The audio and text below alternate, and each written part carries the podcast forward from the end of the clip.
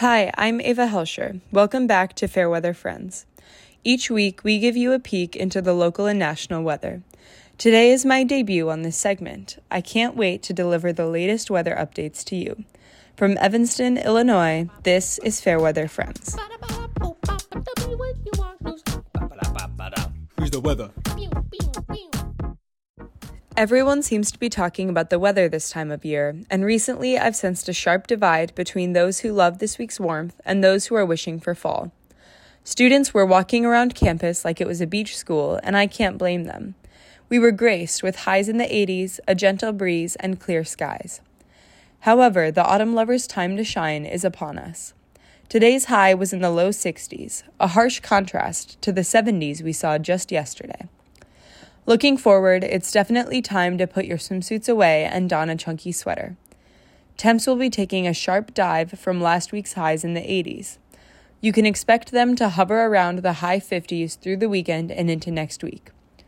Brace yourself for a bit of wind tomorrow. On the bright side, you should see a bit of sun peeking through the cloud coverage, and precipitation is unlikely. If you're a student, you've been hearing sniffles in lecture halls for weeks now. As we enter the fall season, it's really time to start thinking about cold and flu prevention. According to the CDC, the best way to reduce the risk of seasonal flu is to get vaccinated each year. Free flu shots are offered at CVS and Walgreens, which have many locations in the Evanston area. Students can also receive their shot at the Northwestern University Student Health Service. Getting your flu shot isn't the only way to prevent illness during the next few months. Here are a few simple tips from the CDC to protect yourself and others from germs. First, avoid close contact. This is, of course, difficult to do with communal living, but do what you can to create space between yourself and those who may be ill. Second, stay home when you're sick. Yes, it's stressful to miss a class, but your health is worth it. Third, cover your mouth and nose. Don't be that person hacking away in a public space.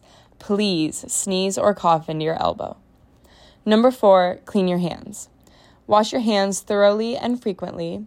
And if you think you come in contact with germ covered surfaces often, consider carrying travel sized hand sanitizer around with you. Number five, avoid touching your eyes, nose, and mouth.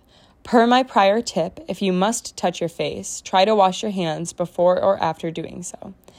And finally, number six, practice other good health, health habits.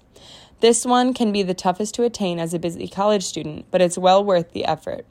Rest, eat nutritiously, stay hydrated, and find fun ways to be active. Try your best to follow these tips as we enter cold season, and don't forget to get your flu shot. For more in depth information about flu prevention, visit the CDC or Red Cross websites. That's all for this week's edition of Fairweather Friends. Thanks for tuning in.